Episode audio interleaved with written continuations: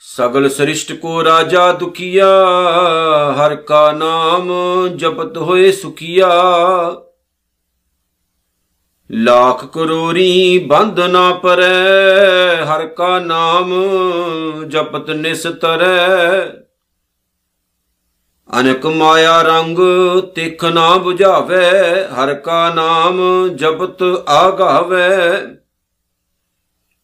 ਜੇ ਮਾਰਗ ਇਹ ਜਾਤ ਅਕੇਲਾ, ਤਹ ਹਰ ਨਾਮ ਸੰਗ ਹੋਤ ਸੁਹੇਲਾ। ਐਸਾ ਨਾਮ ਮਨ ਸਦਾ ਧਿਆਈਐ, ਨਾਨਕ ਗੁਰਮੁਖ ਪਰਮਗਤ ਪਾਈਐ। ਐਸਾ ਨਾਮ ਮਨ ਸਦਾ ਧਿਆਈਐ, ਨਾਨਕ ਗੁਰਮੁਖ ਪਰਮਗਤ ਪਾਈਐ। ਸਾਹਿਬੇ ਕਮਾਲ ਤਨ ਤਨ ਸਤਿਗੁਰੂ ਸ੍ਰੀ ਗੁਰੂ ਗ੍ਰੰਥ ਸਾਹਿਬ ਜੀ ਮਹਾਰਾਜ, ਸੱਚੇ ਪਾਤਸ਼ਾਹ। ਆਓ ਜੀ ਪਿਆਰਿਓ, ਆਪਣਾ ਸੀਸ ਗੁਰੂ ਸਾਹਿਬ ਦੇ ਪਾਵਨ ਚਰਨਾਂ ਦੇ ਵਿੱਚ ਝੁਕਾਈਏ। ਪੰਚਮ ਪਾਤਸ਼ਾਹ ਸ਼ਹੀਦਾਂ ਦੇ ਸਰਤਾਜ ਤਨ ਤਨ ਸ੍ਰੀ ਗੁਰੂ ਅਰਜਨ ਸਾਹਿਬ ਜੀ ਸੱਚੇ ਪਾਤਸ਼ਾਹ ਮਹਾਰਾਜ ਦੇ ਪਾਵਨ ਚਰਨਾਂ ਦੇ ਵਿੱਚ ਨਮਸਕਾਰ ਕਰਦਿਆਂ ਹੋਇਆਂ ਗੁਰੂ ਫਤਿਹ ਦੇ ਨਾਲ ਸਾਂਝ ਪਾਈਏ ਵਾਹਿਗੁਰੂ ਜੀ ਕਾ ਖਾਲਸਾ, ਵਾਹਿਗੁਰੂ ਜੀ ਕੀ ਫਤਿਹ। ਸ਼ਹੀਦਾਂ ਦੇ ਸਰਤਾਜ ਧੰਨ ਗੁਰੂ ਅਰਜਨ ਸਾਹਿਬ ਸੱਚੇ ਪਾਤਸ਼ਾਹ ਜੀ ਨੇ ਅੱਜ ਸੁਖਮਣੀ ਸਾਹਿਬ ਦੀ ਦੂਸਰੀ ਅਸ਼ਟਪਦੀ ਦੀ ਦੂਸਰੀ ਪੌੜੀ ਦੇ ਵਿੱਚ ਇੱਕ ਬੜੀ ਵੱਡੀ ਮਹਾਨ ਬਖਸ਼ਿਸ਼ ਦੇ ਦੁਆਰਾ ਸਾਨੂੰ ਨਵਾਜਿਆ। ਤੇ ਪਹਿਲੇ ਬਚਨ ਨੇ ਉਹਦੇ ਸਗਲ ਸ੍ਰਿਸ਼ਟ ਕੋ ਰਾਜਾ ਦੁਖੀਆ, ਹਰ ਕਾ ਨਾਮ ਜਪਤ ਹੋਏ ਸੁਖੀਆ। ਕਹਿੰਦੇ, ਕੋਈ ਇਨਸਾਨ ਸਾਰੀ ਦੁਨੀਆ ਦਾ ਰਾਜਾ ਵੀ ਬਣ ਜਾਏ ਨਾ। ਸਾਰੀ ਦੁਨੀਆ ਉੱਤੇ ਹਕੂਮਤ ਕਰਨ ਲੱਗ ਪਏ।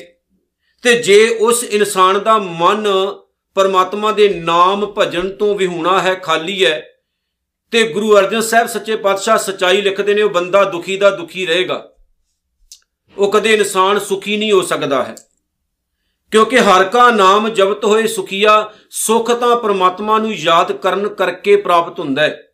ਨਾ ਕਿ ਪੂਰੀ ਦੁਨੀਆ ਦੀ ਧਨ ਦੌਲਤ ਕਮਾਉਣ ਦੇ ਨਾਲ ਇਨਸਾਨ ਸੁਖ ਆਰਾਮ ਪ੍ਰਾਪਤ ਕਰਦਾ ਹੈ। ਅੱਜ ਦੇ ਬੰਦੇ ਨੇ ਸੁਖ ਦੇ ਮਾਇਨੇ ਹੀ ਚੇਂਜ ਕਰਕੇ ਰੱਖ ਦਿੱਤੇ ਨੇ। ਸਹੀ ਮਾਇਨੇ ਵਿੱਚ ਵੇਖਿਆ ਜਾਏ ਤੇ ਸੁਖ ਕਿਤੇ ਦੁਕਾਨਾਂ ਤੋਂ ਮਿਲਦਾ ਨਹੀਂ ਹੈ। ਨਾ ਸੁਖ ਕੋਈ ਐਸੀ ਸ਼ੈ ਹੈ ਵੀ ਜਿਹੜੀ ਤੁਹਾਨੂੰ ਕੋਈ ਗਿਫਟ ਰੂਪ ਦੇ ਵਿੱਚ ਦੇ ਦੇਗਾ ਤੇ ਤੁਸੀਂ ਸੁਖੀ ਹੋ ਜਾਓਗੇ। ਸੁਖ ਤਾਂ ਅੰਤਰ ਆਤਮੇ ਤੋਂ ਪ੍ਰਾਪਤ ਹੁੰਦਾ ਹੈ। ਤੇ ਇਹ ਸੁਖ ਗੁਰੂ ਨਾਨਕ ਸਾਹਿਬ ਸੱਚੇ ਪਾਤਸ਼ਾਹ ਦੀ ਪੰਜਵੀਂ ਜੋਤ ਕਹਿੰਦੀ ਹੈ ਕਿ ਪ੍ਰਮਾਤਮਾ ਦਾ ਨਾਮ ਜਪਣ ਕਰਕੇ ਮਿਲਦਾ ਹੈ, ਜਦੋਂ ਅਸੀਂ ਰੱਬ ਵੱਲ ਵੱਧਦੇ ਹਾਂ। ਮੈਨੂੰ ਕਲਗੀਆਂ ਵਾਲੇ ਸੱਚੇ ਪਾਤਸ਼ਾਹ ਦਾ ਦਰਬਾਰ ਦਿਸਦਾ ਹੈ ਕਿ ਗੁਰੂ ਗੋਬਿੰਦ ਸਿੰਘ ਮਹਾਰਾਜ ਸੱਚੇ ਪਾਤਸ਼ਾਹ ਨੂੰ ਇੱਕ ਰਾਜਾ, ਇੱਕ ਹੀਰਾ ਭੇਟ ਕਰਦਾ ਹੈ। ਤੇ ਹੀਰਾ ਭੇਟ ਕਰਕੇ ਰਾਜਾ ਕਹਿੰਦਾ ਵੀ ਇਹ ਬੜਾ ਬੇਸ਼ਕੀਮਤੀ ਹੀਰਾ ਹੈ, ਜਿਹਦੇ ਕੋਲ ਐਸਾ ਹੀਰਾ ਹੋਵੇਗਾ, ਉਹ ਬੰਦਾ ਬਹੁਤ ਸੁਖੀ ਹੈ। ਤੇ ਧਨ ਕਲਗੀਆਂ ਵਾਲੇ ਸੱਚੇ ਪਾਤਸ਼ਾਹ ਉਹ ਹੀਰਾ ਪਕੜ ਕੇ ਕਹਿੰਦੇ ਨੇ ਕਿ ਰਾਜਾ, ਨਹੀਂ, ਇਹਨਾਂ ਹੀਰਿਆਂ ਦੇ ਨਾਲ ਇਨਸਾਨ ਦੀ ਅਸਲ ਖੁਸ਼ੀ ਨਹੀਂ ਹੈ। ਇਨਸਾਨ ਉਦੋਂ ਖੁਸ਼ ਹੁੰਦਾ ਹੈ ਜਦੋਂ ਇਨਸਾਨ ਦਾ ਦਿਲ, ਇਨਸਾਨ ਦੀ ਆਤਮਾ, ਇਨਸਾਨ ਦਾ ਮਨ ਪਰਮੇਸ਼ਰ, ਅਕਾਲ ਪੁਰਖ, ਵਾਹਿਗੁਰੂ ਦੇ ਪਾਵਨ ਚਰਨਾਂ ਨਾਲ ਜੁੜ ਜਾਂਦਾ ਹੈ। ਹੁਣ ਅਸੀਂ ਸਤਿਗੁਰੂ ਦੀ ਪਾਣ ਬਾਣੀ ਵਿੱਚੋਂ ਪੜ੍ਹਦੇ ਹਾਂ ਤੇ ਮਹਾਰਾਜ ਕਹਿੰਦੇ ਨੇ, ਸੁਖ ਤਾਂ ਪਰਮਾਤਮਾ ਦਾ ਨਾਮ ਜਪਣ ਕਰਕੇ ਹੈ। ਪਰ ਇਨਸਾਨ ਜਿਹੜਾ ਹੈ, ਰੱਬ ਦੇ ਨਾਮ ਤੋਂ ਦੂਰ ਹੋ ਕੇ ਅੱਜ ਬਹੁਤ ਜ਼ਿਆਦਾ ਦੁਖੀ ਹੋ ਰਿਹਾ ਹੈ। ਅਸੀਂ ਸੁੱਖ ਭਾਲਦੇ ਹਾਂ ਸੰਸਾਰਿਕ ਚੀਜ਼ਾਂ ਤੋਂ। ਯਾਦ ਰੱਖੋ, ਪੈਸਾ ਹੈ ਨਾ। ਜਿੰਨਾ ਮਰਜ਼ੀ ਕਮਾ ਲਓ। ਜਿੰਨਾ ਕਮਾਓਗੇ, ਹੋਰ ਇੱਕ ਭੁੱਖ ਵੱਧਦੀ ਜਾਂਦੀ ਹੈ ਬੰਦੇ ਦੀ। ਇਹ ਭੁੱਖ ਕਦੇ ਵੀ ਖਤਮ ਨਹੀਂ ਹੁੰਦੀ। ਸਿਆਣੇ ਕਹਿੰਦੇ ਨੇ ਵੀ ਜਿਹੜਾ ਸਿਕੰਦਰ ਵਰਗਾ ਬਾਦਸ਼ਾਹ ਸੀ, ਉਹਨੇ ਕਿੰਨੀ ਧਨ ਦੌਲਤ ਕਮਾਈ, ਪਰ ਆਖਰਕਾਰ ਖਾਲੀ ਦੇ ਖਾਲੀ ਹੱਥ ਚਲੇ ਗਏ। ਇਹ ਤਾਂ ਸੱਚਾਈ ਆਪਾਂ ਸਾਰੇ ਜਾਣਦੇ ਆਂ ਵੀ ਹਰ ਬੰਦੇ ਨੇ ਇੱਕ ਨਾ ਇੱਕ ਦਿਨ ਮਰ ਜਾਣਾ ਹੈ। ਜਿਉਂਦੇ ਕਿਸੇ ਨੇ ਨਹੀਂ ਰਹਿਣਾ, ਇਸ ਧਰਤੀ ਉੱਤੇ ਸਦਾ ਲਈ ਕਦੀ ਕੋਈ ਇਨਸਾਨ ਨਹੀਂ ਰਿਹਾ। ਜਿਵੇਂ ਬਾਬਾ ਕਬੀਰ ਸਾਹਿਬ ਜੀ ਕਹਿੰਦੇ ਨੇ, ਨਾ ਕੋਉ ਲੈ ਆਇਓ ਇਹ ਧਨ, ਨਾ ਕੋਉ ਲੈ ਜਾਤ, ਰਾਵਣ ਹੂ ਤੇ ਅਦਕ ਛਤਰਪਤ ਖਿਰਮੈ ਗਏ ਬਿਲਾਤ। ਕਿ ਕੋਈ ਵੀ ਇਨਸਾਨ ਨਾ ਤਾਂ ਧਨ ਨਾਲ ਲੈ ਕੇ ਆਇਆ, ਨਾ ਕਿਸੇ ਨੇ ਧਨ ਦੌਲਤ ਨਾਲ ਲੈ ਕੇ ਜਾਣਾ ਹੈ। ਪਰ ਹੋੜ ਤੇ ਦੌੜ ਇਸ ਗੱਲ ਦੀ ਲੱਗੀ ਹੈ ਵੀ ਜਿੰਨਾ ਪੈਸਾ ਕਮਾ ਲਵਾਂਗੇ, ਉਹਨੇ ਆਪਾਂ ਸੁਖੀ ਹੋਵਾਂਗੇ। ਪਰ ਇਹ ਜ਼ਰੂਰੀ ਨਹੀਂ ਵੀ ਜਿੰਨਾ ਪੈਸਾ ਕਮਾਵਾਂਗੇ ਉਹਨੇ ਆਪਾਂ ਸੁਖੀ ਹੋਵਾਂਗੇ। ਪੈਸਾ ਤਾਂ ਅੱਜ ਕੱਲ ਉਹਨਾਂ ਲੋਕਾਂ ਦੇ ਵੀ ਕੋਲ ਬਹੁਤ ਹੈ, ਜਿਨ੍ਹਾਂ ਨੇ ਦੁਨੀਆ ਭਰ ਨੂੰ ਠੱਗ ਠੱਗ ਕੇ ਠੱਗ ਠੱਗ ਕੇ ਆਪਣੇ ਘਰ ਭਰ ਲਏ ਨੇ ਕਿ ਉਹ ਸੁਖੀ ਨੇ, ਲੱਗਦੇ ਸੁਖੀ ਨੇ, ਪਰ ਹੁੰਦੇ ਨਹੀਂ ਸੁਖੀ। ਸਿਆਣੇ ਕਹਿੰਦੇ ਨੇ, ਢੋਲ ਦੂਰੋਂ ਵੱਜਦਾ ਹੀ ਚੰਗਾ ਲੱਗਦਾ ਹੈ, ਢੋਲ ਦੇ ਅੰਦਰ ਜਾ ਕੇ ਵੇਖੋ ਖਾਲੀ ਹੁੰਦਾ ਹੈ ਉਹ। ਹੁਣ ਸਤਿਗੁਰੂ ਦੀ ਪਾਉਣ ਬਾਣੀ ਵਿੱਚੋਂ ਪੜ੍ਹ ਲਓ। ਵੱਡੇ ਵੱਡੇ ਜੋ ਦੀਸੇ ਲੋਗ ਤਿਨ ਕੋ ਵਿਆਪੈ ਚਿੰਤਾ ਰੋਗ ਕੌਣ ਵੱਡਾ ਮਾਇਆ ਵਡਿਆਈ, ਸੋ ਵੱਡਾ ਜਨ ਰਾਮ ਲਿਵ ਲਾਈ। ਹੁਣ ਗੁਰੂ ਸਾਹਿਬ ਖੁਦ ਕਹਿੰਦੇ ਨੇ ਵੀ ਵੱਡੇ ਵੱਡੇ ਜੋ ਦੀਸੇ ਲੋਕ, ਜਿਹੜੇ ਵੱਡੇ ਵੱਡੇ ਸਾਨੂੰ ਲੋਕ ਦਿਸਦੇ ਨੇ ਨਾ, ਵੀ ਬੜੇ ਵੱਡੇ ਨੇ, ਬੜੀ ਧਨ ਦੌਲਤ ਕਮਾਈ ਹੈ, ਸਗਲ ਸ੍ਰਿਸ਼ਟ ਕੋ ਰਾਜਾ ਬਣ ਗਿਆ। ਪਰ ਹੋਇਆ ਕੀ ਦੁਖੀਆ, ਫਿਰ ਵੀ ਦੁਖੀ ਦਾ ਦੁਖੀ। ਕਿਉਂ ਦੁਖੀ ਭਲਾ? ਕਿਉਂਕਿ ਦੁਨੀਆ ਦਾ ਰਾਜ ਭਗਤਾਂ ਕਮਾ ਲਿਆ, ਧਨ ਦੌਲਤਾਂ ਕਮਾ ਲਈ, ਲੇਕਿਨ ਅੰਦਰ ਚੈਨ ਨਹੀਂ ਆਇਆ। ਜਿਨਨੇ ਸਭ ਕੁਝ ਦਿੱਤਾ ਸੀ ਉਹਨੂੰ ਤਾਂ ਭੁੱਲ ਕੇ ਬਹਿ ਗਿਆ ਨਾ, ਅੰਦਰ ਚੈਨ ਨਹੀਂ ਆਇਆ, ਦੁਖੀ ਦਾ ਦੁਖੀ ਹੈ। ਅੰਦਰ ਚਿੰਤਾ ਹੈ ਡਿਪਰੈਸ਼ਨ ਹੈ, ਦੁਖੀ ਹੈ। ਗੁਰੂ ਨਾਨਕ ਸਾਹਿਬ ਸੱਚੇ ਪਾਤਸ਼ਾਹ ਕਹਿੰਦੇ ਨੇ, ਵੇਖੋ, ਦੁਨੀਆ ਦੇ ਵਿੱਚ ਵੇਖੋ ਭੁੱਖਿਆਂ, ਭੁੱਖ ਨਾ ਉਤਰੀ, ਜੇ ਬੰਨਾ ਪਰੀਆਂ ਭਾਰ, ਜੇ ਬੰਦੇ ਦਾ ਮਨ ਤ੍ਰਿਸ਼ਨਾ ਦੇ ਅਧੀਨ ਹੈ, ਭਾਵੇਂ ਪੂਰੀ ਦੁਨੀਆ ਉਹ ਬੰਦਾ ਲੁੱਟ ਕੇ ਖਾ ਲਵੇ, ਉਹ ਬੰਦਾ ਫੇਰ ਵੀ ਭੁੱਖੇ ਦਾ ਭੁੱਖਾ ਰਹੇਗਾ, ਕਦੇ ਰੱਜੇਗਾ ਨਹੀਂ, ਕਦੇ ਸੁਖੀ ਨਹੀਂ ਹੋਏਗਾ। ਤੇ ਜਿਹੜਾ ਰੱਬ ਦੇ ਨਾਮ ਨਾਲ ਜੁੜਿਆ ਹੋਇਆ, ਉਹ ਕੰਡਿਆਂ ਦੀਆਂ ਸੇਜਾਂ ਤੇ ਵੀ ਸੁਖੀ ਹੁੰਦਾ, ਜੀ ਯਾਦ ਰੱਖਿਓ। ਉਹ ਦੋ ਵਕਤ ਦੀ ਰੋਟੀ ਰੋਜੀ ਖਾ ਕੇ ਸੁਖੀ ਹੈ ਪਰ ਜਿਨ੍ਹਾਂ ਦੇ ਭੰਡਾਰੇ ਭਰੇ ਹੋਏ ਨੇ, ਅਰਬਾਂ ਖਰਬਾਂ ਦੇ ਮਾਲਕ ਨੇ ਉਹ ਅੱਜ ਵੀ ਦੁਖੀ ਨੇ। ਕੌਣ ਵੱਡਾ? ਵਡੱਪਣ ਕਾਦੇ ਵਿੱਚ ਹੈ ਮਾਇਆ ਵਡਿਆਈ? ਕਿ ਜਿਹਦੇ ਕੋਲ ਚਾਰ ਟਕੇ ਹੁੰਦੇ ਨੇ, ਉਹ ਵੱਡਾ ਹੁੰਦਾ ਨਹੀਂ। ਸੋ ਵੱਡਾ ਜਨ ਰਾਮ ਲਿਵਲਾਈ, ਵੱਡਾ ਉਹ ਹੈ ਜਿਸ ਦੇ ਪੱਲੇ ਪ੍ਰਮਾਤਮਾ ਦੀ ਨਾਮ ਦੀ ਦੌਲਤ ਹੈ ਧਨ ਹੈ ਅੱਜ ਦੀ ਵੀਡੀਓ ਦੇ ਵਿੱਚ ਇਹ ਸਿੱਖਿਆ ਲਓ ਵੀ ਸੁੱਖ ਕਿੱਦਾਂ ਮਿਲਦਾ ਹੈ ਅਸੀਂ ਸੁਖੀ ਹੋਣਾ ਕਿੱਦਾਂ ਹੈ? ਸੁਖੀ ਹੋਣ ਦਾ ਇੱਕੋ ਹੀ ਤਰੀਕਾ ਹੈ, ਗੁਰੂ ਨਾਨਕ ਸਾਹਿਬ ਦੇ ਪਾਵਨ ਚਰਨਾਂ ਵਿੱਚ ਸੀਸ ਨਵਾਓ ਤੇ ਆਖੋ, ਸੱਚਿਆ ਪਾਤਸ਼ਾਹ, ਤੇਰੀ ਰਜਾ 'ਚ ਰਾਜੀਆਂ, ਤੇਰੇ ਹੁਕਮ ਦੇ ਵਿੱਚ ਖੁਸ਼ ਹਾਂ। ਕਿਰਤਕਾਰ ਕੌਰ ਕਰੋ, ਕਮਾਈ ਕਰੋ, ਯਾਦ ਰੱਖਿਓ, ਸੁਖ ਕਦੇ ਕਿਸੇ ਦੂਸਰੇ ਦਾ ਮਹਿਲ ਦੇਖ ਕੇ ਆਪਣੀ ਕੁੱਲੀ ਨੂੰ ਸਾੜਿਆ ਨਹੀਂ ਜੇ ਮਿਲਦਾ। ਇਸ ਦੁਨੀਆ ਵਿੱਚ ਨਾ ਬਹੁਤ ਸਾਰੇ ਮੈਂ ਲੋਕ ਦੇਖੇ ਨੇ, ਜਿਹੜੇ ਕਿਸੇ ਦੂਸਰੇ ਦੀ ਰੀਸ ਕਰਦੇ ਨੇ। ਜੇ ਦੂਸਰੇ ਦੀ ਘਰ ਵਾਲੀ ਨੇ 5000 10000 ਦਾ ਸੂਟ ਪਾਇਆ ਨਾ, ਤੇ ਔਰਤ ਗਰੀਬ ਦੀ ਔਰਤ ਕਵੇ, ਮੈਂ ਵੀ ਉਹਨੇ ਦਾ ਹੀ ਪਾਉਣਾ, ਫਿਰ ਦੁਖੀ ਹੋਣਾ ਹੈ ਨਾ। ਜੇ ਦੂਸਰੇ ਕੋਲ ਹੈਲੀਕਾਪਟਰ ਹੈ, ਤੁਹਾਡੇ ਕੋਲ ਕਾਰ ਹੈ, ਤੇ ਤੁਸੀਂ ਵੱਧ ਫਾਹ ਲੈ ਕੇ ਹੈਲੀਕਾਪਟਰ ਲੈਣ ਦੀ ਕੋਸ਼ਿਸ਼ ਕਰੋਗੇ ਤੇ ਮਰਨਾ ਹੀ ਹੈ ਨਾ। ਜੇ ਦੂਸਰੇ ਕੋਲ ਕਾਰ ਹੈ, ਤੁਹਾਡੇ ਕੋਲ ਮੋਟਰਸਾਈਕਲ ਹੈ, ਮਿਹਨਤ ਕਰਕੇ ਤਾਂ ਖਾ ਲਓਗੇ, ਪਰ ਜੇਕਰ ਤੁਸੀਂ ਕਰਜ਼ਾ ਚੁੱਕ ਕੇ ਲਓਗੇ ਤੇ ਫਿਰ ਤਾਂ ਮਰੋਗੇ ਹੀ ਨਾ। ਹੁਣ ਗੁਰਬਾਣੀ ਸਮਝਾਉਂਦੀ ਕੀ ਸਾਨੂੰ, ਸਿਖਾਉਂਦੀ ਕੀ ਹੈ? ਸਾਨੂੰ ਆਈ ਸਿਖਾਉਂਦੀ ਹੈ ਨਾ ਵੀ ਕਿਰਤ ਵਿਰਤ ਕਰੋ, ਮਿਹਨਤ ਕਰੋ, ਜੋ ਮਾਲਕ ਦਿੰਦਾ ਹੈ ਉਹਦੇ ਹੁਕਮ ਵਿੱਚ ਰਹੋ, ਪਰ ਯਾਦ ਰੱਖਿਓ, ਜਿੰਨੀਆਂ ਟੈਨਸ਼ਨਾਂ ਵਧਾਈ ਜਾਓਗੇ, ਜ਼ਿੰਦਗੀ ਓਨੀ ਘਟਦੀ ਜਾਣੀ ਹੈ। ਇਹ ਸਾਡੇ ਤੇ ਡਿਪੈਂਡ ਹੈ। ਅੱਜ ਹੋਰ ਇਸੇ ਚੀਜ਼ ਦੀ ਲੱਗੀ ਹੋਈ ਫਲਾਣੇ ਬੰਦੇ ਨੇ ਆਪਣੀ ਧੀ ਦਾ ਵਿਆਹ ਕੀਤਾ 25 26 30 ਲੱਖ ਰੁਪਈਆ ਲਗਾ ਕੇ, ਮਹਿੰਗੀ ਉਹਨੇ ਗੱਡੀ ਦਿੱਤੀ ਮਹਿੰਗੇ ਮਹਿੰਗੇ ਗਹਿਣੇ ਆਪਣੀ ਧੀ ਨੂੰ ਪਾਏ। ਅਸੀਂ ਕੀ ਕਰਨਾ? ਅਸੀਂ ਉਹਦੇ ਤੋਂ ਵੀ ਮਹਿੰਗੇ ਗਹਿਣੇ ਪਾਉਣੇ, ਉਹ ਤੋਂ ਮਹਿੰਗੇ ਤੋਹਫੇ ਦੇਣੇ, ਉਹ ਤੋਂ ਮਹਿੰਗੀ ਗੱਡੀ ਦੇਣੀ, ਉਹ ਤੋਂ ਮਹਿੰਗਾ ਪੈਲਸ ਕਰਨਾ, ਫਿਰ ਤਾਂ ਮਰਨਾ ਹੀ ਹੈ ਨਾ। ਫਿਰ 10 ਸਾਲ ਹੀ ਬੰਦਾ ਉੱਠਦਾ ਨਹੀਂ, ਕਰਜ਼ਾ ਇੰਨਾ ਕੁ ਚੜ ਜਾਂਦਾ ਹੈ। ਉਹ ਤੋਂ ਬਾਅਦ ਕੀ ਹੁੰਦਾ ਹੈ? ਗਲ 'ਚ ਫਾਹ ਪਾਉਂਦਾ ਚੱਲ ਮੇਰੇ ਭਾਈ। ਇਹ ਸੁੱਖ ਨਹੀਂ ਹੈ। ਅਸਲ ਦੇ ਵਿੱਚ ਇਹ ਦੁੱਖ ਹੈ। ਪਹਿਲਾਂ ਪਹਿ ਲੋਕ ਆਪ ਕੰਮ ਕਰਿਆ ਕਰਦੇ ਹੁੰਦੇ ਸੀ। ਅੱਜ ਜੇਕਰ ਜ਼ਮੀਂਦਾਰਾਂ ਦਾ ਮੁੰਡਾ ਹੈ ਨਾ, ਉਹਨੇ ਜੇਕਰ ਖੇਤਾਂ ਦੇ ਵਿੱਚ ਥੋੜਾ ਕੰਮ ਕਰਨ ਲਈ ਵੀ ਜਾਣਾ ਹੈ ਨਾ, ਉਹਨੂੰ ਵੀ ਬੁਲਟ ਚਾਹੀਦਾ ਕਾਰਾਂ ਚਾਹੀਦੀਆਂ ਨੇ। ਲੇਕਿਨ ਬਹੁਤ ਤਾਂ ਤਾਂ ਆਪ ਨੱਕਾ ਮੋੜ ਨੂੰ ਵੀ ਤਿਆਰ ਨਹੀਂ ਹੁੰਦੇ, ਕਿਉਂਕਿ ਉਹਨਾਂ ਦੇ ਲਈ ਭਈਏ ਰੱਖੇ ਹੋਏ ਆ। ਫਿਰ ਕਰਜ਼ੇ ਇੰਨੇ ਕੋ ਵੱਧ ਗਏ ਕਿ ਜਿਸ ਘਰ 'ਚ ਬੁਲਟ ਮੋਟਰਸਾਈਕਲ ਨਹੀਂ, ਜਿਸ ਘਰ 'ਚ ਕਾਰ ਵੀ ਨਹੀਂ, ਵੇਖੋ ਜੀ, ਸ਼ਾਨੋ ਸ਼ੌਕਤ ਨਹੀਂ। ਖਰਚੇ ਇੰਨੇ ਕੋ ਵੱਧ ਜਾਂਦੇ ਨੇ, ਫਿਰ ਫਾਹ ਲੈ ਕੇ ਬੰਦਾ ਮਰ ਜਾਂਦਾ ਕਿੰਨੇ ਵਧਾਇਆ ਖਰਚਾ? ਅਸੀਂ ਖੁਦ ਵਧਾਇਆ ਨਾ, ਪਰ ਦੁਨੀਆ ਵਿੱਚ ਬਹੁਤ ਐਸੇ ਲੋਕ ਨੇ ਜਿਹੜੇ ਬਹੁਤ ਅਮੀਰ ਨੇ, ਜਿਨ੍ਹਾਂ ਦੇ ਕੋਲ ਬਹੁਤ ਧਨ ਦੌਲਤ ਹੈ। ਮੈਂ ਐਸੇ ਖਿਡਾਰੀ ਵੇਖੇ ਨੇ ਦੁਨੀਆ ਦੇ ਵਿੱਚ। ਜੇ ਉਹ ਚਾਹਣ ਤਾਂ ਕਿੰਨੇ ਜਹਾਜ਼ ਖਰੀਦ ਸਕਦੇ ਨੇ। ਜੇ ਉਹ ਚਾਹਣ ਤਾਂ ਕਿੰਨੇ ਆਈਫੋਨ ਖਰੀਦ ਸਕਦੇ ਨੇ। ਜੇ ਉਹ ਚਾਹਣ ਤਾਂ ਮਹਿੰਗੇ ਮਹਿੰਗੇ ਸ਼ੂ ਪਾ ਸਕਦੇ ਨੇ। ਜੇ ਉਹ ਚਾਹਣ ਤਾਂ ਲਾਈਫ ਸਟਾਈਲ ਗੁੱਡ ਰੱਖ ਸਕਦੇ ਨੇ। ਪਰ ਇੰਨਾ ਪੈਸਾ ਹੋਣ ਦੇ ਬਾਵਜੂਦ ਉਹਨਾਂ ਦੇ ਹੱਥਾਂ ਦੇ ਵਿੱਚ ਟੁੱਟੇ ਹੋਏ ਫੋਨ ਦੇਖੇ ਨੇ। ਕਿਉਂ ਭਲਾ? ਕਿਉਂਕਿ ਉਹ ਸੋਚਦੇ ਨੇ ਕਿ ਵਿਅਸਤ ਪੈਸਾ ਗਵਾਉਣ ਦੀ ਬਜਾਏ ਇਸ ਧਨ ਦੌਲਤ ਨੂੰ ਕਿਸੇ ਇਨਸਾਨ ਦੀ ਸਹੀ ਲੋੜ ਉੱਤੇ ਯੂਜ਼ ਕਰਨਾ ਚਾਹੀਦਾ ਹੈ।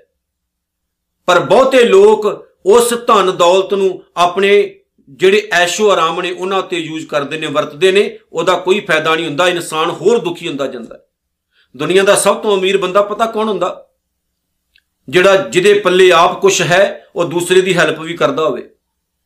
ਪਰ ਇੱਥੇ ਹਾਲਾਤ ਕੁਝ ਹੋਰ ਨੇ। ਇੱਥੇ ਜਿਸ ਜਿਸ ਬੰਦੇ ਦੇ ਪੱਲੇ ਚਾਰ ਟਕੇ ਆ ਜਾਂਦੇ ਨੇ, ਉਹ ਬੰਦਾ ਕਹਿੰਦਾ ਵੀ ਮੈਂ ਕਿਸੇ ਦੂਸਰੇ ਦੀ ਹੈਲਪ ਕਿਉਂ ਕਰਾਂ? ਇਥੋਂ ਤੱਕ ਕਿ ਅਸੀਂ ਤਾਂ ਖਾਲਸਾ ਏਡ ਵਰਗੀਆਂ ਇੱਕ ਧਾਰਮਿਕ ਸੰਸਥਾਵਾਂ ਜਿਹੜੀਆਂ ਧਰਮ ਲਈ ਕੁਝ ਕਰਦੀਆਂ ਨੇ, ਸੰਸਾਰ ਲਈ ਕੁਝ ਕਰਦੀਆਂ ਨੇ, ਉਹਨਾਂ ਨੂੰ ਵੀ ਅਸੀਂ ਨਿੰਦਣਾ ਸ਼ੁਰੂ ਕਰ ਦਿੰਨੇ ਆ ਐਸੇ ਬੜੇ ਬਾਬੇ ਐ, ਇਸ ਦੁਨੀਆ ਦੇ ਵਿੱਚ, ਸਿੱਖ ਧਰਮ ਦੇ ਵਿੱਚ ਵੀ। ਉਹਨਾਂ ਨੂੰ ਵੀ ਮਾੜਾ ਕਹਿਣਾ ਸ਼ੁਰੂ ਕਰ ਦਿੰਦੇ ਨੇ ਜਿਹੜੇ ਕੁਝ ਕਰ ਲਏ, ਕਰ ਰਹੇ ਨੇ ਕਿਸੇ ਲਈ, ਦੂਸਰਿਆਂ ਲਈ। ਸੋ ਯਾਦ ਰੱਖਿਓ, ਸੁਖੀ ਹੋਣਾ ਕੀ ਹੈ? ਸੁਖੀ ਹੋਣਾ ਪਤਾ ਕੀ ਹੈ? ਹੱਥੋਂ ਦੇ ਕੇ ਭਲਾ ਮਨਾਵੇਂ। ਸਭ ਤੋਂ ਵੱਡਾ ਸੁੱਖ ਇਹ ਹੁੰਦਾ ਹੈ। ਸਭ ਤੋਂ ਵੱਡਾ ਸੁੱਖ ਇਹ ਨਹੀਂ ਵੀ ਜ਼ਿਆਦਾ ਧਨ ਕਮਾਓ, ਜ਼ਿਆਦਾ ਧਨ ਕਮਾਓ, ਜ਼ਿਆਦਾ ਧਨ ਕਮਾਉਣ ਦੇ ਨਾਲ ਕੋਈ ਸੁਖੀ ਨਹੀਂ ਹੁੰਦਾ। ਸੁਖੀ ਉਹੀ ਇਨਸਾਨ ਹੈ ਜਿਸ ਦੇ ਪੱਲੇ ਨਾਮ ਦੀ ਦੌਲਤ ਹੈ, ਪਰਮਾਤਮਾ ਦੀ ਨਾਮ ਦੀ ਗੱਲ ਹੈ। ਤੇ ਜਿਹਦੇ ਪੱਲੇ ਹੈ, ਉਹ ਦੁਨੀਆ ਦਾ ਸਭ ਤੋਂ ਅਮੀਰ ਇਨਸਾਨ ਨੇ। ਸਭ ਤੋਂ ਅਮੀਰ ਬੰਦਾ ਹੈ। ਜਿਸ ਦੇ ਪੱਲੇ ਨਾਮ ਦੀ ਦੌਲਤ ਹੈ, ਉਹ ਤੋਂ ਅਮੀਰ ਦੁਨੀਆ ਦਾ ਕੋਈ ਬੰਦਾ ਨਹੀਂ ਹੋਣਾ।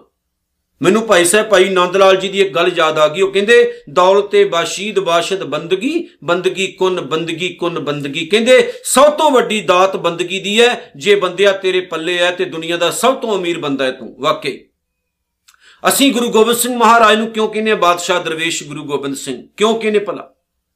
ਕਿਉਂਕਿ ਜਦੋਂ ਆਪਾਂ ਦੇਖਦੇ ਆ ਕਿ ਪੰਜਾਂ ਪਿਆਰਿਆਂ ਦੇ ਸਾਹਮਣੇ ਹੱਥ ਜੋੜ ਕੇ ਮਹਾਰਾਜ ਖੜੇ ਹੁੰਦੇ ਨੇ, ਅੰਮ੍ਰਿਤ ਦੀ ਦਾਤ ਮੰਗਦੇ, ਖੰਡੇ ਬਾਟੇ ਦੀ ਪੌਲ ਮੰਗਦੇ ਆ ਜਦੋਂ ਅਸੀਂ ਦੇਖਦੇ ਆ ਆਪਣੇ ਬੱਚੇ ਤੱਕ ਕੁਰਬਾਨ ਕਰ ਜਾਂਦੇ ਨੇ, ਦੇਖਦੇ ਆ ਤਖਤ ਉੱਤੇ ਬੈਠੇ ਨੇ, ਦੁਨੀਆ ਦੇ ਬਾਦਸ਼ਾਹ ਉਹਨਾਂ ਦੇ ਮੂਹਰੇ ਸੀਸ ਨਵਾਉਂਦੇ ਆ। ਸਹੀ ਮਾਇਨੇ ਵਿੱਚ ਨਾਮ ਦੀ ਦਾਤ ਜਿਸ ਬੰਦੇ ਦੇ ਪੱਲੇ ਹੈ, ਉਹ ਦੁਨੀਆ ਦਾ ਰਾਜਾ ਹੀ ਹੁੰਦਾ ਹੈ। ਅਮੁੱਲ ਗੁਣ, ਅਮੁੱਲ ਵਪਾਰ, ਅਮੁੱਲ ਵਪਾਰੀਏ ਮੁੱਲ ਭੰਡਾਰ। ਅਮੁੱਲ ਆਵੇਂ, ਅਮੁੱਲ ਲੈ ਜਾਏ ਮੁੱਲ ਭਾਏ, ਅਮੁੱਲਾ ਸਮਾਏ। ਅਸੀਂ ਪੜਿਆ ਨਾ ਜਪਜੀ ਸਾਹਿਬ ਦੇ ਵਿੱਚ। ਸੋ ਜੇ ਸੁਖੀ ਹੋਣਾ ਚਾਹੁੰਦੇ ਹੋ ਤੇ ਗੁਰੂ ਅਰਜਨ ਸਾਹਿਬ ਸੱਚੇ ਪਾਤਸ਼ਾਹ ਜੀ ਕੀ ਕਹਿੰਦੇ ਨੇ? ਲੱਖ ਕਰੋੜੀ ਬੰਦ ਨਾ ਪਰੈ, ਲੱਖਾਂ ਕਰੋੜਾਂ ਰੁਪਏ ਕਮਾ ਕੇ ਵੀ ਬੰਦੇ ਨੂੰ ਬੰਨ ਨਹੀਂ ਪੈਂਦਾ, ਬੰਨ ਨਹੀਂ ਬੰਦਾ ਮਾਰ ਸਕਦਾ। ਕਿਨੂੰ ਮਾਇਆ ਦੀ ਭੁੱਖ ਨੂੰ। ਬੰਨ ਕਿੱਥੇ ਮਾਰਿਆ ਜਾਂਦਾ? ਅਸੀਂ ਖੇਤਾਂ 'ਚ ਕੰਮ ਕਰਦੇ ਆ ਨਾ। ਵਟਾਂ ਹੁੰਦੀਆਂ ਨੇ ਖੇਤਾਂ ਦੇ ਵਿੱਚ, ਇੱਕ ਖੇਤ ਦੂਜੇ ਖੇਤ ਵਿੱਚ ਵਟ ਹੁੰਦੀ ਹੈ। ਤੇ ਜਦੋਂ ਪਾਣੀ ਇੱਧਰ ਉੱਧਰ ਕ੍ਰਾਸ ਕਰਨਾ ਹੋਵੇ, ਬੰਨ ਤੋੜ ਦਿੱਤਾ ਜਾਂਦਾ ਹੈ। ਜਦੋਂ ਪਾਣੀ ਰੋਕਣਾ ਹੋਵੇ ਤੇ ਬੰਨ ਮਾਰ ਦਿੱਤਾ ਜਾਂਦਾ ਹੈ। ਹੜ ਆਏ ਹੋਣ, ਬੰਨ ਮਾਰੇ ਜਾਂਦੇ ਨੇ। ਵੀ ਬੰਨ ਟੁੱਟ ਗਿਆ ਜੀ, ਬੰਨ ਮਾਰੋ। ਬੰਨ ਮਾਰਨ ਦਾ ਮਤਲਬ ਹੈ ਇੱਕ ਚੀਜ਼ ਨੂੰ ਕੰਟਰੋਲ 'ਚ ਕਰਨਾ। ਗੁਰੂ ਅਰਜਨ ਸਾਹਿਬ ਸੱਚੇ ਪਾਤਸ਼ਾਹ ਕਹਿੰਦੇ, ਮਾਇਆ ਦੀ ਇੰਨੀ ਕੁ ਭੁੱਖ ਵੱਧਦੀ ਗਈ ਤੇਰੇ ਅੰਦਰ ਕਿ ਇਹਦੇ ਨਾਲ ਬੰਨ ਨਹੀਂ ਪੈ ਰਿਹਾ। ਤੇ ਜਿੰਨੇ ਕਮਾਲੇਗਾ, ਜਿੰਨੇ ਹੋਰ ਕਮਾਏਗਾ, ਵੱਧਦੀ ਜਾਣੀ ਭੁੱਖ, ਇਹ ਹੜ ਦੇ ਵਿੱਚ ਖੁਦ ਵਹਿ ਜਾਏਗਾ, ਪਰ ਬੰਨ ਨਹੀਂ ਵਜਣਾ। ਨਾ ਇਹਦੇ ਨਾਲ ਤੂੰ ਸੁਖੀ ਕਦੇ ਹੋ ਪਾਵੇਂਗਾ। ਹਰ ਕਾ ਨਾਮ ਜਪਤ ਨਿਸਤਰੈ ਪਰ ਜਦੋਂ ਪ੍ਰਮਾਤਮਾ ਦਾ ਨਾਮ ਇਨਸਾਨ ਜਪਦਾ ਰੱਬ ਵੱਲ ਕਦਮ ਪੁੱਟਦਾ ਤੇ ਗੁਰੂ ਅਰਜਨ ਸਾਹਿਬ ਸੱਚੇ ਪਾਤਸ਼ਾਹ ਕਹਿੰਦੇ, ਫਿਰ ਬੰਨ ਵੱਜ ਜਾਂਦਾ ਇਨਸਾਨ ਇਸ ਮਾਇਆ ਦੇ ਹੜ ਤੋਂ ਪਾਰ ਲੰਘ ਜਾਂਦਾ ਭਾਵ ਇਨਸਾਨ ਦੀਆਂ ਖਾਸ਼ਾਂ ਨਹੀਂ ਰਹਿੰਦੀਆਂ, ਤ੍ਰਿਸ਼ਨਾ ਨਹੀਂ ਰਹਿੰਦੀ। ਬੰਦੇ ਨੂੰ ਇਦਾਂ ਮਹਿਸੂਸ ਹੁੰਦਾ ਹੈ ਵੀ ਮੈਂ ਬਹੁਤ ਸੁਖੀ ਹੋ ਗਿਆ ਹੁਣ।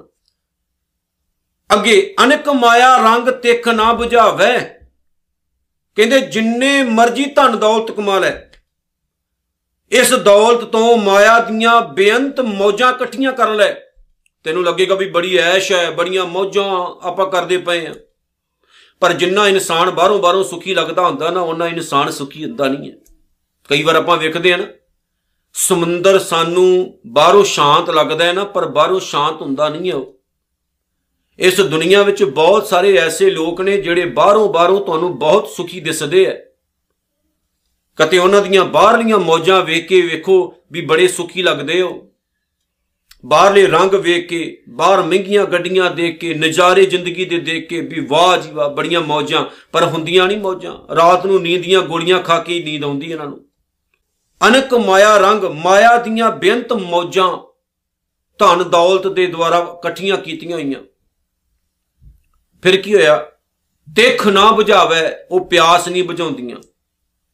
ਮੈਨੂੰ ਇੱਕ ਗੱਲ ਯਾਦ ਆ ਜਾਂਦੀ ਗੁਰੂ ਅਮਰਦਾਸ ਸੱਚੇ ਪਾਤਸ਼ਾਹ ਮਹਾਰਾਜ ਦੀ। ਗੁਰੂ ਅਮਰਦਾਸ ਸਾਹਿਬ ਨੇ ਖੁਦ ਲਿਖਿਆ ਆਨੰਦ ਸਾਹਿਬ ਦੀ ਪਾਣ ਬਾਣੀ ਦੇ ਵਿੱਚ ਕਿ ਮਨ ਦੀ ਜਿਹੜੀ ਭੁੱਖ ਹੈ ਨਾ, ਉਹ ਐਦਾਂ ਖਤਮ ਨਹੀਂ ਹੁੰਦੀ ਹੈ। ਮਨ ਦੀ ਭੁੱਖ ਤਾਂ ਤਦ ਹੀ ਖਤਮ ਹੁੰਦੀ ਹੈ ਜਦੋਂ ਗੁਰੂ ਕਿਰਪਾ ਕਰਦਾ ਹੈ। ਗੁਰੂ ਅਮਰਦਾਸ ਸੱਚੇ ਪਾਤਸ਼ਾਹ ਜੀ 62 ਸਾਲ ਦੀ ਉਮਰ ਵਿੱਚ ਗੁਰੂ ਅੰਗਦ ਸਾਹਿਬ ਦੇ ਪਾਉਣ ਦਰਬਾਰ ਵਿੱਚ ਆਏ ਸਨ। ਜਦੋਂ ਉਹ ਰਿਸ਼ਤੇ ਦੇ ਵਿੱਚ ਕੁੜਮ ਲੱਗਦੇ ਸੀ ਤੇ ਗੁਰੂ ਅੰਗਦ ਸਾਹਿਬ ਸੱਚੇ ਪਾਤਸ਼ਾਹ ਦੇ ਚਰਨਾਂ ਵਿੱਚ ਪੈ ਕੇ ਉਹਨਾਂ ਨੇ ਕਿਹਾ ਸੀ, ਅੱਜ ਮੈਂ ਇੱਕ ਕੁੜਮ ਨਹੀਂ, ਅੱਜ ਇੱਕ ਸੇਵਕ ਬਣ ਕੇ ਆਇਆ। ਕਿਉਂਕਿ ਇੱਕ ਭੁੱਖ ਹੈ, ਇੱਕ ਪਿਆਸ ਲੱਗੀ ਹੋਈ ਹੈ, ਜਿਹੜੀ ਮੇਰੀ ਅਜੇ ਤੱਕ ਖਤਮ ਨਹੀਂ ਹੋਈ ਹੈ।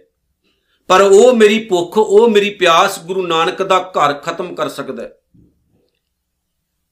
ਰੋਮ ਦੇਸ਼ ਦੇ ਬਾਦਸ਼ਾਹ ਦਾ ਵਕੀਲ ਗੁਰੂ ਹਰਿਰਾਏ ਸਾਹਿਬ ਦੇ ਪਾਵਨ ਚਰਨਾਂ ਵਿੱਚ ਆ ਕੇ ਇਹ ਗੱਲ ਕਹਿੰਦਾ ਹੈ ਵੀ ਦੁਨੀਆ ਦੇ ਵਿੱਚ ਇੱਕ ਗੁਰੂ ਨਾਨਕ ਦਾ ਹੀ ਘਰ ਐਸਾ ਹੈ ਜਿੱਥੇ ਹਰ ਇੱਕ ਸਵਾਲ ਦਾ ਜਵਾਬ ਹੈ।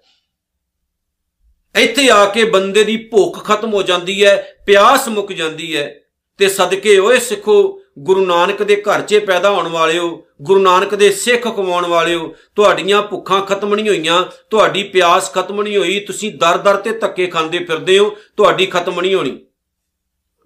ਤੁਸੀਂ ਆਪਸ ਵਿੱਚ ਲੜੋ, ਝਗੜੋ, ਆਪਸ ਵਿੱਚ ਗਾਲਾਂ ਦੇਣ ਜੋਗੀ ਰਹਿ ਗਏ ਹੋ, ਤੁਹਾਡੀ ਨਹੀਂ ਖਤਮ ਹੋਣ ਲੱਗੀ। ਲੜੋ, ਮਰੋ ਤੁਸੀਂ। ਤੁਸੀਂ ਅੱਜ ਗੁਰੂ ਗ੍ਰੰਥ ਸਾਹਿਬ ਮਹਾਰਾਜ ਤੋਂ ਬਾਹਰ ਜਾ ਕੇ ਕੁਝ ਲੱਭਣ ਦੀ ਕੋਸ਼ਿਸ਼ ਕਰਦੇ ਹੋ ਕਿਤੇ ਕੁਝ ਨਹੀਂ ਮਿਲ ਲਗਾ। ਜਿਨ੍ਹਾਂ ਦੀ ਭੁੱਖ ਪਿਆਸ ਗੁਰੂ ਗ੍ਰੰਥ ਸਾਹਿਬ ਦੇ ਦਰ ਤੋਂ ਖਤਮ ਨਹੀਂ ਹੋਈ, ਉਹਨਾਂ ਦੀ ਭੁੱਖ ਪਿਆਸ ਕਿਤੋਂ ਵੀ ਖਤਮ ਨਹੀਂ ਹੋਣੀ। ਜਿੱਥੇ ਮਰਜ਼ੀ ਚਲੇ ਜਾਓ ਤੁਸੀਂ, ਜਿੱਥੇ ਮਰਜ਼ੀ ਟੱਕਰਾਂ ਮਾਰੋ, ਆਖਰਕਾਰ ਮੁੜਨਾ ਪੈਣਾ ਤੁਹਾਨੂੰ। ਯਾਦ ਰੱਖਿਓ, ਸਿਆਣੇ ਕਹਿੰਦੇ ਨੇ, ਪੱਥਰ ਚੱਟ ਕੇ ਮੱਛੀ ਵਾਪਸ ਮੁੜਦੀ ਹੈ, ਸਾਡੇ ਵੀ ਕੁਝ ਐਸੇ ਹਾਲਾਤ ਨੇ। ਅੱਖੀਂ ਦੇਖਿਆ, ਘਰਾਂ ਦੇ ਘਰ ਉਜੜਦੇ ਹੋਏ ਵੇਖੇ ਨੇ, ਅੱਖੀਂ ਦੇਖਿਆ। ਉਜੜ ਗਏ ਘਰਾਂ ਦੇ ਘਰ, ਅੱਖੀਂ ਦੇਖਿਆ। ਪਰ ਵਸੇ ਕਦੋਂ? ਜਦੋਂ ਉਹ ਵਾਪਸ ਗੁਰੂ ਨਾਨਕ ਦੇ ਬਣ ਗਏ, ਫੇਰ ਵਸੇ ਨੇ ਉਹ। ਜਿੱਥੇ ਮਰਜ਼ੀ ਸਿੱਖਾ ਭਜ ਲੈ, ਜਿੱਥੇ ਮਰਜ਼ੀ ਚਲਾ ਜਾ, ਜਿੰਨੀਆਂ ਮਰਜ਼ੀ ਜੋਤਾਂ ਜਗਾ ਮਾਤਾ ਮਾਤਾ ਦੀਆਂ, ਜਿੰਨੀਆਂ ਮਰਜ਼ੀ ਬਾਬਿਆਂ ਦੀਆਂ ਚੌਂਕੀਆਂ ਦੇ, ਜਿੰਨਾ ਮਰਜ਼ੀ ਦੇਹ ਧਾਰੀਆਂ ਮੋਰੇ ਮੱਥੇ ਰਗੜ, ਲੇਕਿਨ ਮੁਕਤੀ ਤਾਂ ਤੇਰੀ ਗੁਰੂ ਨਾਨਕ ਦੇ ਘਰ ਤੋਂ ਹੀ ਹੋਣੀ ਹੈ। ਭੁੱਖ ਤੇ ਪਿਆਸ ਤੇਰੀ ਗੁਰੂ ਗ੍ਰੰਥ ਸਾਹਿਬ ਦੀ ਬਾਣੀ ਦੁਆਰਾ ਹੀ ਖਤਮ ਹੋਣੀ ਹੈ। ਜਿੱਥੇ ਮਰਜ਼ੀ ਮੱਥੇ ਟੇਕੀ ਜਾ, ਜੋ ਆਪਣੀ ਜ਼ਿੰਦਗੀ ਦਾ ਸਮਾਂ ਤੂੰ ਵਿਅਰਥ ਗਵਾਈ ਜਾ, ਇੱਕ ਦਿਨ ਸ਼ਰਮਿੰਦਾ ਹੋ ਕੇ ਤੈਨੂੰ ਵਾਪਸ ਹੀ ਮੁੜਨਾ ਪੈਣਾ ਵੀ ਮੈਂ ਆਪਣਾ ਸਮਾਂ ਹੀ ਖਰਾਬ ਕੀਤਾ ਪਖੰਡੀਆਂ ਦੇ ਪਿੱਛੇ ਲੱਗ ਕੇ। ਕਿਉਂਕਿ ਜਿਹੜੀਆਂ ਝੂਠੀਆਂ ਚੀਜ਼ਾਂ ਹੁੰਦੀਆਂ ਨੇ ਨਾ, ਨਕਲੀ ਚੀਜ਼ਾਂ, ਉਹਦੀ ਸਜਾਵਟ ਬਹੁਤ ਹੁੰਦੀ ਹੈ। ਨਕਲ ਦੀ ਸਜਾਵਟ ਬਹੁਤ ਹੁੰਦੀ ਹੈ ਤੇ ਬੰਦਾ ਭੱਜਿਆ ਹੋਇਆ ਜਾਂਦਾ ਹੈ ਨਕਲੀ ਚੀਜ਼ਾਂ ਦੇ ਪਿੱਛੇ। ਉਹ ਜਿਹੜੀਆਂ ਅਸਲ ਚੀਜ਼ਾਂ ਹੁੰਦੀਆਂ ਨੇ ਨਾ, ਉਹਨਾਂ ਨੂੰ ਸਜਾਉਣ ਦੀ ਲੋੜ ਨਹੀਂ ਹੁੰਦੀ। ਉਹਨਾਂ ਦੀ ਜਿਹੜੀ ਸਜਾਵਟ ਹੁੰਦੀ ਹੈ, ਨੇਚਰ ਹੁੰਦਾ ਹੈ ਜਿਹੜਾ ਉਹਨਾਂ ਦਾ, ਉਹ ਕਦੇ ਖਤਮ ਨਹੀਂ ਹੁੰਦਾ, ਉਹਨਾਂ ਦੀ ਬਿਊਟੀ ਕਦੇ ਖਤਮ ਨਹੀਂ ਹੁੰਦੀ ਹੈ। ਸਮਾਂ ਉਹਨਾਂ ਉੱਤੇ ਘੱਟਾ ਮਿੱਟੀ ਪਾ ਕੇ ਕੱਜਣ ਦੀ ਕੋਸ਼ਿਸ਼ ਜ਼ਰੂਰ ਕਰਦਾ ਹੈ। ਪਰ ਜਦੋਂ ਘੱਟਾ ਮਿੱਟੀ ਹਟ ਜਾਂਦਾ ਹੈ, ਉਹਨਾਂ ਦੀ ਬਿਊਟੀ ਉਦਾਂ ਦੀ ਉਦਾਂ ਹੀ ਰਹਿੰਦੀ ਹੈ। ਪਰ ਜਿਹੜੀਆਂ ਨਕਲ ਚੀਜ਼ਾਂ ਨੇ ਨਾ, ਉਹ 2-4 ਦਿਨ ਹੀ ਚਮਕਦੀਆਂ ਨੇ। ਉਹ ਜਦੋਂ ਉਹਨਾਂ ਦੀ ਨਕਲ ਖਤਮ ਹੋ ਜਾਂਦੀ ਹੈ, ਅਸਲੀਅਤ ਸਾਹਮਣੇ ਆ ਜਾਂਦੀ ਹੈ ਤੇ ਚੋਰ ਫੜੇ ਜਾਂਦੇ ਨੇ ਫਿਰ। ਆਹੀ ਕੁਛ ਹੁੰਦਾ ਜਿੰਨਾ ਮਰਜ਼ੀ ਤੇਰੀਆਂ ਅੱਖਾਂ ਵਿੱਚ ਕੋਈ ਘੱਟਾ ਪਾਵੇ, ਘੱਟਾ ਪਾਉਣ ਤੋਂ ਬਾਅਦ ਤੂੰ ਜਿੱਥੇ ਮਰਜ਼ੀ ਭਟਕਦਾ ਰਵੇਂ, ਪਰ ਆਖਰਕਾਰ ਤੈਨੂੰ ਵਾਪਸ ਮੁੜਨਾ ਪੈਣਾ ਹਮ ਅੰਧਲੇ ਅੰਧ ਵਿਖੇ ਬਿਖਰਾਤੇ, ਕਿਉਂ ਚਾਲੇ ਗੁਰ ਚਾਲੀ? ਸਤਗੁਰ ਦਇਆ ਕਰੇ ਸੁਖ ਦਾਤਾ, ਹਮ ਲਾਵੇਂ ਆਪਣ ਪਾਲੀ। ਗੁਰਸਿੱਖ ਮੀਤ ਚਲੋ ਗੁਰ ਚਾਲੀ, ਜੋ ਗੁਰ ਕਹੈ ਸੋਈ ਭਲ ਮਾਨੋ, ਹਰ ਹਰ ਕਥਾ ਨਿਰਾਲੀ ਸਿੱਖੋ, ਜੋ ਗੁਰੂ ਕਹਿੰਦਾ ਹੈ ਉਹਦੇ ਮੁਤਾਬਕ ਤੁਰੋ ਦਗ ਜਗਾ ਜਗਾ ਤੇ ਤੱਕੇ ਖਾਨ ਨਾਲ ਕਦੇ ਸੁੱਖ ਨਹੀਂ ਜੇ ਮਿਲ ਲੱਗਾ ਤੁਹਾਨੂੰ। ਸੁੱਖ ਦੀ ਦਾਤ ਗੁਰੂ ਨਾਨਕ ਸਾਹਿਬ ਦੇ ਚਰਨਾਂ ਵਿੱਚ ਹੈ। ਕਿੰਨੇ ਸੁੱਖ ਨੇ ਗੁਰੂ ਨਾਨਕ ਸਾਹਿਬ ਦੇ ਚਰਨਾਂ 'ਚ? ਜਿੰਨੇ ਮਰਜ਼ੀ ਭਾਂਡੇ ਭਰ ਭਰ ਕੇ ਘਰ ਨੂੰ ਲਈ ਜਾਓ, ਕਦੇ ਤੁਹਾਡਾ ਘਰ ਨਹੀਂ ਪਰ ਲੱਗਾ। ਪਰ ਜੇਕਰ ਤੁਸੀਂ ਸੁੱਖ ਬਾਹਰੋਂ ਲੱਭਣ ਦੀ ਕੋਸ਼ਿਸ਼ ਕਰੋਗੇ ਤੇ ਕਦੇ ਨਹੀਂ ਮਿਲਦਾ। ਇਨਸਾਨ ਘਰ ਦਾ ਖੁੰਝਿਆ ਹੋਇਆ ਦੂਰ ਚਲਾ ਜਾਂਦਾ ਹੈ।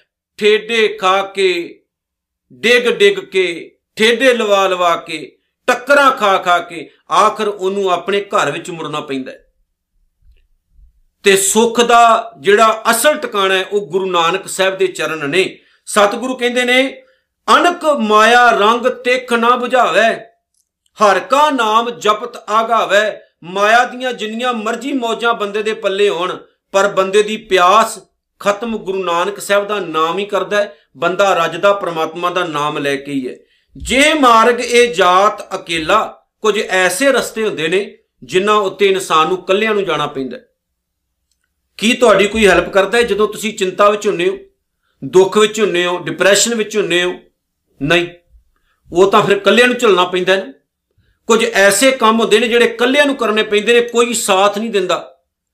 ਪਰ ਦੁਨੀਆ ਦੇ ਹਰ ਇੱਕ ਕੋਨੇ 'ਚ ਇੱਕ ਚੀਜ਼ ਸਾਥ ਦਿੰਦੀ ਹੈ, ਉਹ ਪਰਮਾਤਮਾ ਦਾ ਓਟ ਆਸਰਾ ਹੈ। ਤੈ ਹਰ ਨਾਮ ਸੰਗ ਹੋ ਤਸੇਲਾ, ਜਿੱਥੇ ਤੂੰ ਕੱਲਾ ਰਹਿ ਜਾਏਗਾ ਨਾ, ਦੁਨੀਆ ਦੇ ਵਿੱਚ ਯਾਦ ਰੱਖਿਓ। ਜਿੱਥੇ ਤੂੰ ਕੱਲਾ ਰਹਿ ਜਾਏਗਾ ਦੁਨੀਆ 'ਚ, ਜੇ ਮਾਰਗੇ ਜਾਤ ਅਕੇਲਾ, ਜਿੱਥੇ ਜਿਸ ਰਸਤੇ ਤੇ ਕੱਲਾ ਰਹਿ ਜਾਏਗਾ ਤੂੰ ਤੈਂ ਹਰ ਨਾਮ ਸੰਗ ਹੋਤ ਸੁਹੇਲਾ ਉਸ ਜਗ੍ਹਾ ਤੇ ਤੇਰਾ ਸਹਾਈ ਕੇਵਲ ਪ੍ਰਮਾਤਮਾ ਦਾ ਨਾਮ ਹੋਣਾ ਹੈ ਯਾਦ ਰੱਖੀ, ਜਿੱਥੇ ਸਾਰੀ ਦੁਨੀਆ ਤੇਰਾ ਸਾਥ ਛੱਡ ਜਾਏਗੀ, ਰੱਬ ਨੂੰ ਯਾਦ ਕਰੇਗਾ ਤੇ ਪ੍ਰਮਾਤਮਾ ਤੇਰਾ ਸਹਾਰਾ ਪੈਦਾ ਕਰ ਦੇਗਾ। ਕਿਉਂਕਿ ਪ੍ਰਮਾਤਮਾ ਹਰ ਇਨਸਾਨ ਵਿੱਚ ਵਸਦਾ ਹੈ, ਪਤਾ ਨਹੀਂ ਹੈ ਜਿੱਥੇ ਤੇਰੇ ਭਰਾਵਾਂ ਨੇ ਸਾਥ ਨਹੀਂ ਦੇਣਾ, ਤੇਰੀ ਮਾਂ ਨੇ ਤੇਰੇ ਪਿਤਾ ਨੇ ਸਾਥ ਨਹੀਂ ਦੇਣਾ ਤੇਰੇ ਰਿਸ਼ਤੇਦਾਰਾਂ ਨੇ ਸਾਥ ਨਹੀਂ ਦੇਣਾ, ਤੈਨੂੰ ਸਾਰਿਆਂ ਨੇ ਛੱਡ ਜਾਣਾ, ਪਤਾ ਨਹੀਂ ਰੱਬ ਨੇ ਕਿਹੜਾ ਜੀ ਪੈਦਾ ਕਰ ਦੇਣਾ, ਜਿਹਨੇ ਤੇਰੀ ਘੁੱਟ ਕੇ ਬਾਹ ਫੜ ਲੈਣੀ ਹੈ ਤੇ ਤੈਨੂੰ ਜ਼ਿੰਦਗੀ ਦਾ ਸਹੀ ਰਸਤਾ, ਜ਼ਿੰਦਗੀ ਦਾ ਸਹੀ ਮਾਰਗ ਦਿਖਾ ਦੇਣਾ ਪਤਾ ਨਹੀਂ ਲੱਗਦਾ। ਇਹ ਪ੍ਰਮਾਤਮਾ ਹੀ ਕੁਝ ਕੌਤਕ ਰਚਾਉਂਦਾ ਹੈ। ਐਸਾ ਨਾਮ ਮਨ ਸਦਾ ਧਿਆਈਏ ਮਨਾ ਇਹੋ ਜਿਹਾ ਹੈ ਪ੍ਰਮਾਤਮਾ ਦਾ ਨਾਮ। ਕਿਉਂ ਨਾ ਉਹਨੂੰ ਜਪਿਆ ਜਾਏ, ਕਿਉਂ ਨਾ ਧਿਆਇਆ ਜਾਏ ਉਹਨੂੰ? ਅਸੀਂ ਬਾਹਰ ਸੁੱਖ ਲੱਭਦੇ ਫਿਰਦੇ ਆ ਲੋਕਾਂ ਵਿੱਚੋਂ ਨਹੀਂ ਮਿਲ ਲੱਗੇ ਤੁਹਾਨੂੰ।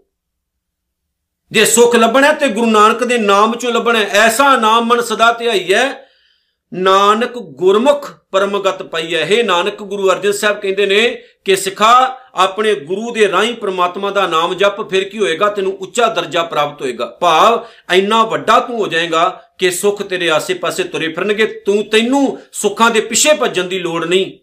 ਸੁੱਖ ਤੇਰੇ ਪਿੱਛੇ ਭੱਜਣਗੇ। ਜਿਸ ਦਿਨ ਸਾਡਾ ਇਦਾਂ ਦਾ ਜੀਵਨ ਬਣ ਗਿਆ ਨਾ ਫਿਰ ਲਾਗ ਲੱਗਣੀ ਹੈ। ਸੋ ਆਓ ਇਦਾਂ ਦਾ ਜੀਵਨ ਬਣਾਈਏ। ਗੁਰੂ ਨਾਨਕ ਸਾਹਿਬ ਦੇ ਸੱਚੇ ਸੁੱਚੇ ਸਿੱਖ ਬਣੀਏ। ਸਹੀ ਮਾਇਨੇ ਵਿੱਚ ਗੁਰੂ ਨਾਨਕ ਸਾਹਿਬ ਦੀਆਂ ਸਿੱਖਿਆਵਾਂ ਨੂੰ ਧਾਰਨ ਕਰੀਏ ਤੇ ਧੰਨ ਗੁਰੂ ਅਰਜਨ ਸਾਹਿਬ ਦਾ ਧੰਨਵਾਦ ਕਰੀਏ, ਜਿਨ੍ਹਾਂ ਨੇ ਸਾਨੂੰ ਸੁਖਮਣੀ ਸਾਹਿਬ ਦੇ ਰਾਹੀਂ ਇਹ ਪਿਆਰਾ ਰਸਤਾ ਦੱਸਿਆ। ਇਤਨੀਆਂ ਬੇਨਤੀਆਂ ਸਵਾਰ ਕਰਨੀਆਂ, ਭੁੱਲ ਚੁੱਕ ਦੀ ਖਿਮਾ। ਵਾਹਿਗੁਰੂ ਜੀ ਕਾ ਖਾਲਸਾ, ਵਾਹਿਗੁਰੂ ਜੀ ਕੀ ਫਤਿਹ।